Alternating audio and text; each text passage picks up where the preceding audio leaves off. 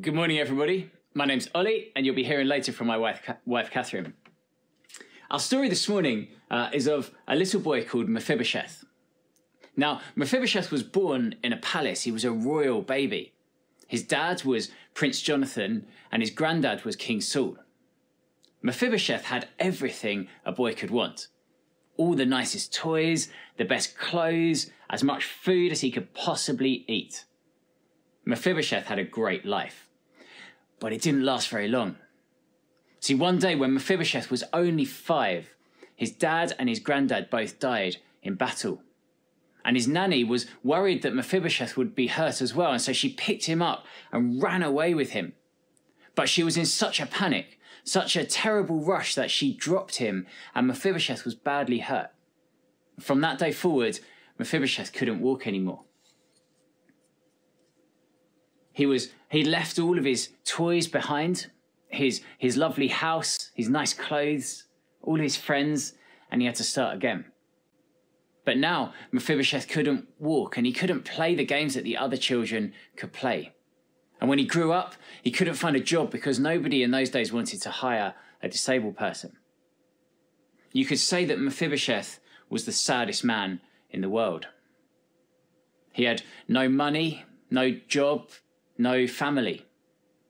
He relied on other people for his food and for his clothes and his shelter.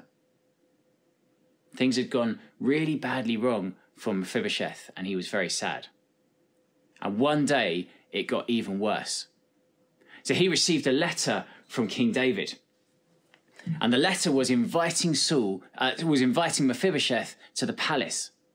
Now, if you or I received uh, a letter from the king inviting us to the palace, we might be excited, but not Mephibosheth.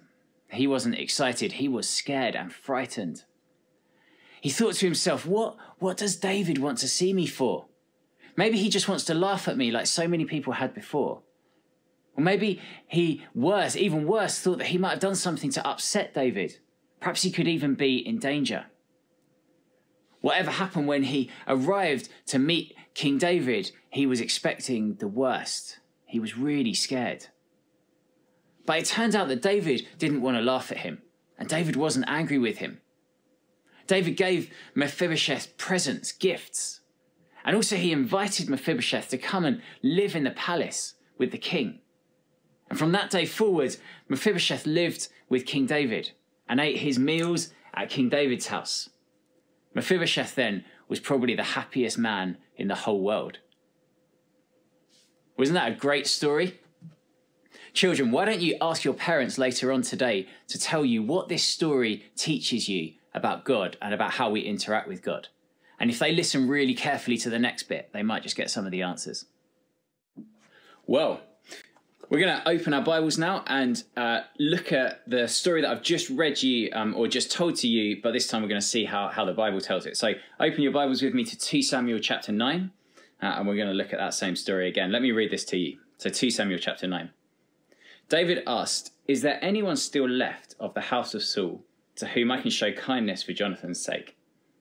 Now there was a servant of Saul's household named Ziba. They summoned him to appear before David and the king said to him, Are you Ziba? At your service, he replied. And the king asked, Is there no one still alive from the house of Saul to whom I can show God's kindness? Ziba answered the king, There is still a son of Jonathan. He is lame in both feet. Where is he? the king asked. Ziba answered, He is at the house of Machir, son of Ammiel, in Lodebar. So King David had him brought from Lodebar from the house of Machir, son of Ammiel. When Mephibosheth, son of Jonathan, the son of Saul, came to David, he bowed down to pay him honor. David said, Mephibosheth. At your service, he replied. Don't be afraid, David said, for I will show you the kindness. I will show you kindness for the sake of your father Jonathan. I will restore to you all the land that belonged to your grandfather Saul, and you will always eat at my table. Mephibosheth bowed down and said to him, what is your servant that you should notice a dead dog like me? Then the king summoned Ziba, Saul's steward, and said to him, I've given your master's grandson everything that belonged to Saul and his family. You and your sons and your servants are to farm the land for him and bring in the crops, so that your master's grandson may be provided for. and Mephibosheth, grandson of your master, will always eat at my table. Now Ziba had fifteen sons and twenty servants. Then Ziba said to the king, Your servant will do whatever my lord the king commands his servant to do. So Mephibosheth ate at David's table like one of the king's sons. Yeah, I've grown to absolutely love this story over recent weeks. It's a story really about two people, and their lives couldn't be more different. On the one hand, you have Mephibosheth, born into royalty, born with so much hope and expectation, but who lost it all. And on this uh, one tragic day, he lost both his father and his grandfather, died in, uh, in battle, uh, and therefore lost his, his male relatives, his security, his status. Um, and also on that day, um, sustained this this injury as his uh, as his nurse tried to tried to rescue him to safety. Um, maybe some kind of spinal injury, but whatever it was, it left him disabled in a world where disability wasn't treated well. He uh, ended up relying on the support of others, uh, living in someone else's house uh, in a town called Lo Debar, which roughly translates as nothing town. It's a really derogatory term to describe a place that was seen as the middle of nowhere, a place of no significance. And there Mephibosheth lived out a life seemingly of no significance. And on the other hand, you have David, born actually into relative obscurity, but chosen by God. And through various stories, ended up at the point that we find him at here, where he was the king, the great King David. He had immeasurable wealth, he had armies at his command. While Mephibosheth's life had gone on a downhill slope, David's had gone very much uphill, and things were going really well for David at this stage. And then Mephibosheth received this invitation from David to the palace. And I wonder what would have gone through his head when he received that, that information. You're, you're required to come and see the king. I guess he probably asked himself, what, what could the great King David possibly want with me? What could he want with a, a disabled man living as a dependent in Nothingtown? A man who saw himself as a dead dog, the Bible says. One thing he knew for sure was that he had absolutely nothing that David needed. Nothing at all. And on the other hand, he also knew that he was a descendant of King Saul, and then I suppose might have had some kind of claim on the throne. My guess is that when he received that invitation to the palace, his first thought was David must be rounding up any rivals to his authority so that he can deal with them. We know that when Mephibosheth arrived at the palace, he was terrified. We know that he was expecting that when he met the king, he will be met with wrath and with anger. I don't know how difficult it was for him with his disability to, to bow down, as is described here. But can you think of a more tragic sight than uh, a disabled man struggling with his crutches or his wheelchair, however he, however he got around, to, to prostrate himself before the king? Such was his terror, such was his expectation of what he would be met with. Behind the scenes, though, and totally unknown to Mephibosheth, David had been planning this. David had sought him out. It was completely intentional on David's part that he would call Mephibosheth and extend to him kindness, friendship, outrageous generosity. Mephibosheth could do nothing to repay David, and yet David gave him all of this stuff anyway. It's what I suppose we might call grace. And better than any of that, better than the, than the house, than the money, than the status that Mephibosheth had bestowed upon him again, was the fact that he was invited to come and live in the king's palace. He was invited to come and eat at the table. Did you notice what the Bible said there? That Mephibosheth ate at David's table like one of the king's sons. See, this wasn't just a series of gifts. This was a deliberate and intentional adoption. David was calling Mephibosheth into his family. Can you see where this is going? See, many generations later, one of David's own descendants, Jesus, would offer that same generosity, that same kindness, not just to one man, but to anyone who comes to him. We might come to the King, come to Almighty God, expecting that because of our sin, because of our rejection of Him, we'll be met with punishment, we'll be met with wrath, But because of what Jesus did on the cross, because he set out intentionally to seek us, because of his kindness, we're met with generosity, we're met with love, and best of all, we're invited into his family. We're invited to come and sit at his table. We're raised up from dead dogs living in Nothing Town to residents of the royal court, people who are there by right because we are sons and daughters. And this is the offer of the Christian faith, not just a God who is generous beyond our wildest imaginations, not just the forgiveness of our sins, but a welcome into a family. A family that currently stands at something like 2.4 billion living members and countless more besides who have gone before us and who the Bible says now cheer us on as we run this race for Him. God's family dining table is massive and you're invited to come and sit at it. And it's in that mindset that we're going to come to worship this morning. We're going to come and worship the King, Almighty God, who set out deliberately to welcome us, to call us in to be part of his family. And we're not going to worship as isolated individuals this morning. We're going to worship as a family. So look around your screen, look at the other faces there. If you're in the Charis this morning, look around at the other people around you, because this is what God does. He saved for himself a family. Let's worship Jesus, shall we? Well, hello everyone. I'm Catherine, and I'm carrying on from where Ollie got to before the worship time. So, from the story of King David's unexpected kindness to Mephibosheth, we get a picture of God's undeserved kindness to us. He seeks us out, rescues us, and brings us into his presence. But whilst our salvation is in many ways deeply personal and individual, we're not saved alone to be with God in isolation. No, God saves us and brings us into his family to live and work alongside the other people he has saved. This family is the church, and Community Church Bishop's Stortford is our family.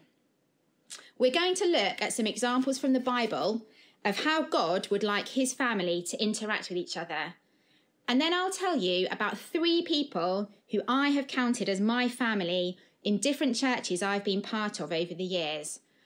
I hope that through this, God speaks to you about how we can be family to each other. Firstly, as members of God's family, we must love each other. This is really obvious as it's a good thing to do, but more than that, Jesus told his disciples that how they treated each other would show onlookers that they were followers of Jesus. Let's have a look at John chapter 13. Jesus said, A new command I give you love one another. As I have loved you, so you must love one another. By this, everyone will know that you are my disciples if you love one another. So Jesus says it is from seeing how well the people in God's family love each other that other people will want to join the family. This is an important part of our witness. Let's love one another well to show that we love Jesus, and let this be an invitation to those who are not yet part of God's family. Then we're going to look at Colossians. So, Paul's letter to the Colossians tells us more about how to interact as the family of God.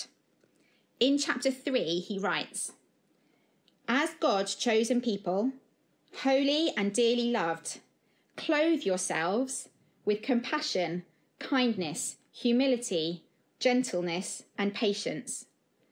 Bear with each other and forgive one another if any of you has a grievance against someone. Forgive as the Lord forgave you. And over all these virtues, put on love, which binds them all together in perfect unity.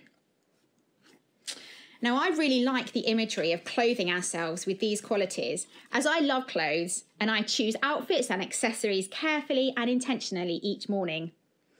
I can't honestly say that I always give as much attention to how I'm interacting with my family over breakfast as I've just given to choosing my clothes and jewellery for the day. But our interactions with each other as family need intentionality. It's great to be relaxed with people, but then all too easy not to bother to try and be kind or humble or gentle. What if I imagined my clothing myself with patience when I clothe myself in the skirt I've chosen for the day? Or if I think of putting on kindness when I put on my earrings, and of wearing love over everything else as I get my coat on? If we love one another, as Paul describes here, with compassion, kindness, humility, gentleness, patience, and forgiveness in unity, then, as Jesus said, the world will know that we are his disciples and hopefully will want to be part of this family too. Can you think of this when you next get dressed? Paul goes on to say, Let the peace of Christ rule in your hearts, since as members of one body, you were called to peace. This picture of God's family like one body illustrates that each part or person is different but necessary. It reminds us of the importance of each member of God's family and the unique gifts and qualities they bring. This is really positive for what we can achieve together, but also for the acceptance we find. In our own families, we often recognise someone's quirks, but we love them all the more for their individual approach, don't we? And so it should be among our church family.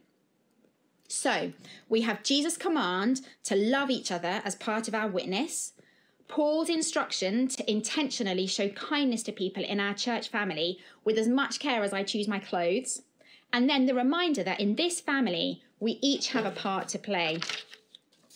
Now, to some examples of what family can look like through a brief introduction to three people. I don't have pictures of them, but I have something to remind me of each of them and to help you to remember them. So, first, I'd like to tell you about Daisy. She gave me these elephants.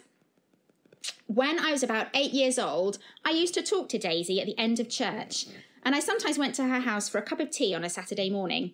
She must have been in her 80s. I can't remember what we talked about, but she was sweet and kind and she loved Jesus. She always looked out for me on a Sunday, and it was lovely to see her smiling face beckoning me across the church foyer, reaching across the generations to spend time with me. I suppose she was a bit like an adopted grandma. I haven't actually thought about her for years, but she was an important part of my church experience as a child. So the next person is actually a couple called Jim and Angela who gave this book to our family. When I went to university and joined a new church, I signed up to a scheme which paired students with other members of the church. Jim and Angela invited me to their house for Sunday lunch every month, and I ate with them and their three young children.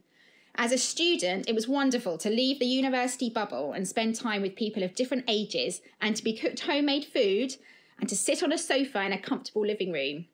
We talked about God and we talked about life. They helped me feel part of the church. It was good to know there was someone a bit like a parent who was close by. We stayed in touch and they came to our wedding and they visited when our son Henry was born and gave him this book.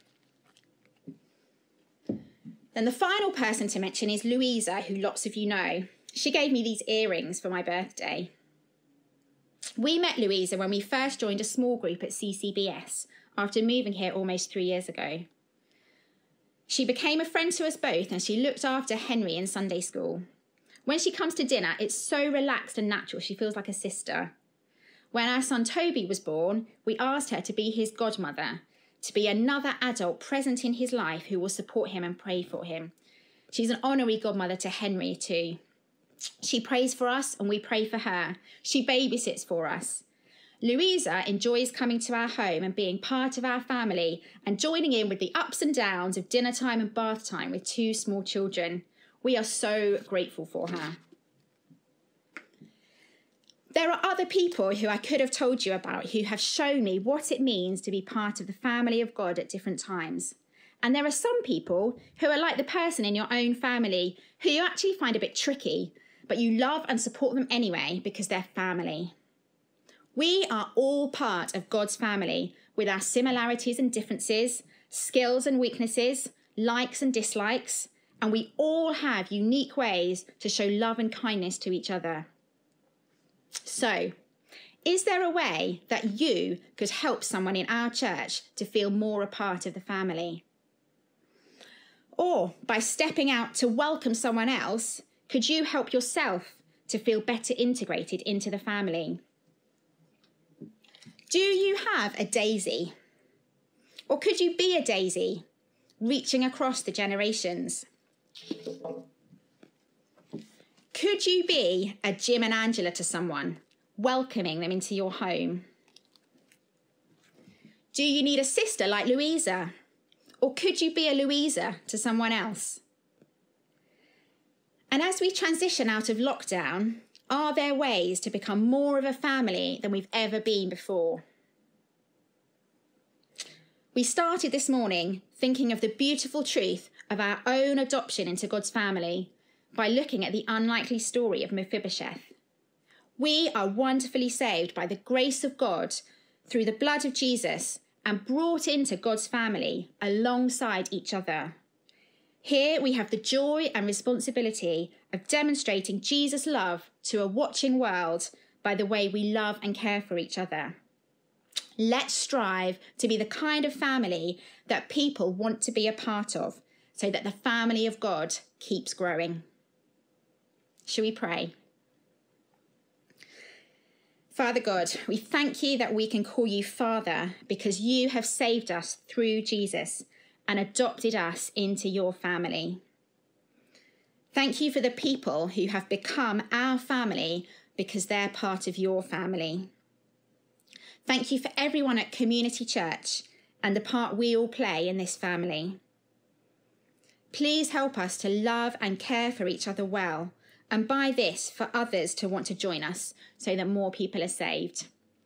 Amen.